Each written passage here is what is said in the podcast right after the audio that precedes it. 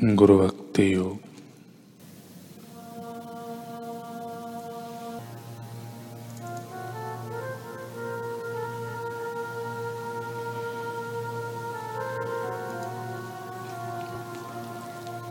गुरु भक्ति योग की फिलॉसफी के मुताबिक गुरु एवं ईश्वर एक रूप है। अतः गुरु के प्रति संपूर्ण आत्मसमर्पण करना अत्यंत आवश्यक है।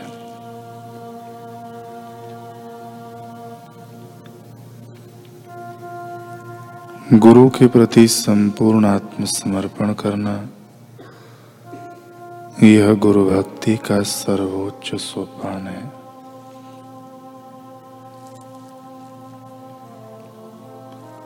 गुरु भक्ति योग के अभ्यास में गुरु सेवा सर्वस्व है।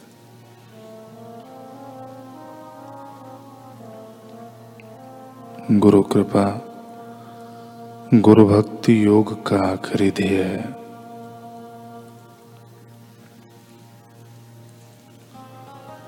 मोटी बुद्धि का शिष्य गुरु भक्ति योग के अभ्यास में कोई निश्चित प्रगति नहीं कर सकता।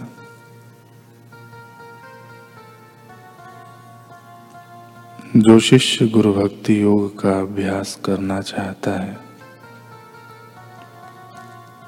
उसके लिए कुसंग शत्रु के समान है।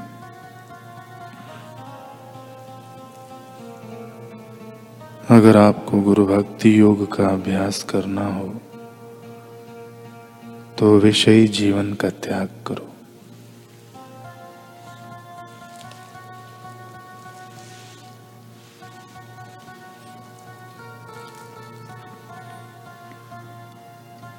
भगवान रामचंद्र जी कहते हैं, भावार्थ रामायण में आता है कि महर्षि वशिष्ठ जी द्वारा राम जी को आत्मज्ञान का उपदेश मिला। और वे आत्मानंद में मग्न हो गए।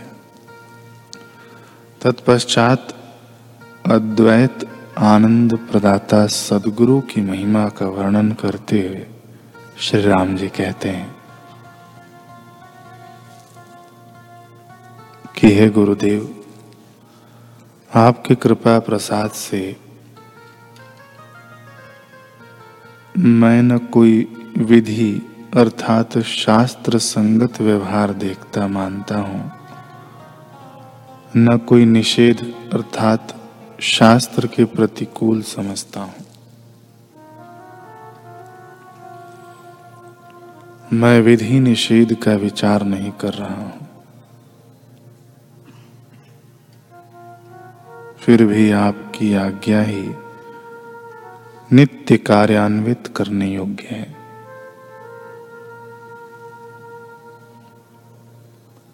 हे सज्जनों, आत्मज्ञान से तथा आत्मज्ञानी गुरु से बढ़कर कुछ भी नहीं है।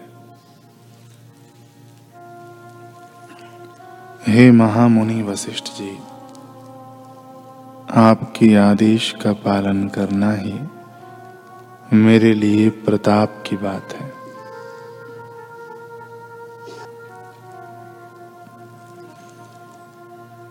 मैं उसके अतिरिक्त किसी बात को विधि या निषेध के रूप में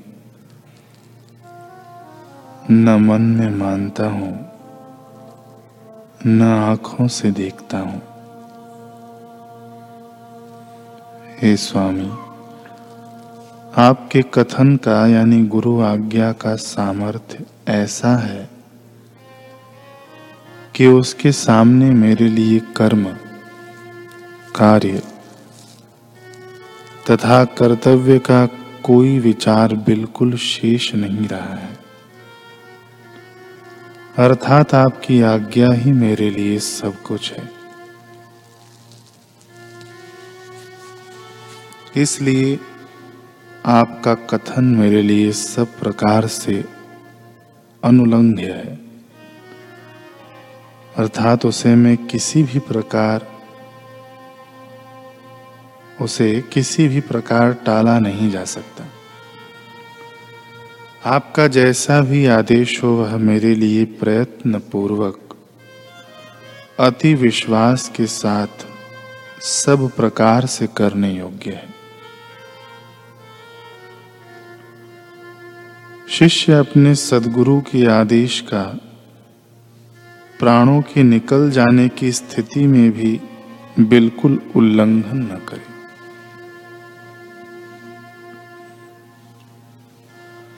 गुरु के आदेश का परिपालन करना ही। वेदों, शास्त्रों, स्मृतियों, पुराणों में शिष्य का मुख्य लक्षण बताया गया है। जिस व्यवहार द्वारा गुरु के आदेश का पालन किया जाता है, वही व्यवहार विधि युक्त है।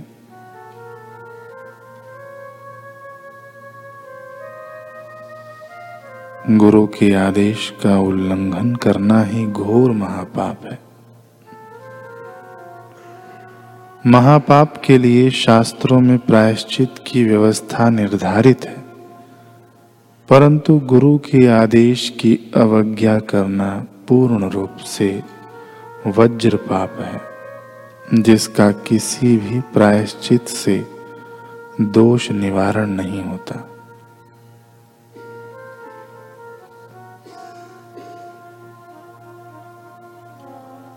जिसके अंगूठे पर, अर्थात जिसके हाथों किए हुए महापाप हैं। उसके उन पापों के करोड़ों गुना अधिक पाप गुरु की अवज्ञा करने पर होते हैं। गुरु की अवज्ञा करना वज्र पाप है और कोटि कोटि पापों के बराबर होता है।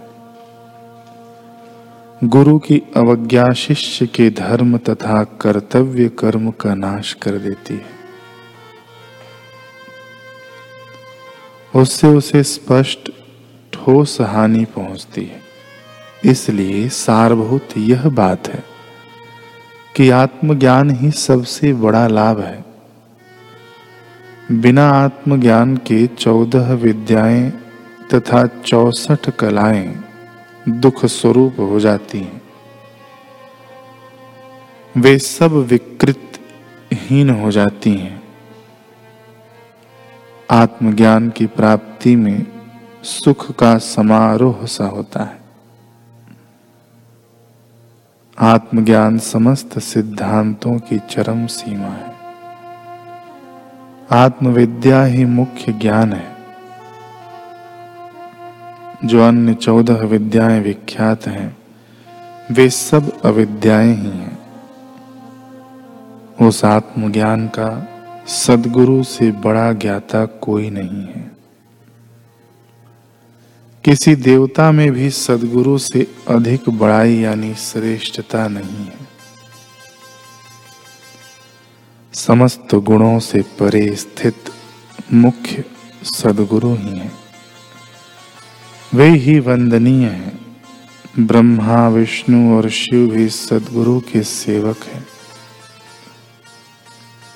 तीनों लोकों में सदगुरु से बड़ा अधिक योग्य कोई भी नहीं है। इस प्रकार कहते कहते राम जी का गुरु प्रेम उमड़ पड़ा। उन्होंने पूर्ण भक्ति भाव से गुरुदेव वशिष्ठ जी के चरणों का सिर टिकाकर वंदन किया। वशिष्ठ जी ने उनका आलिंगन किया।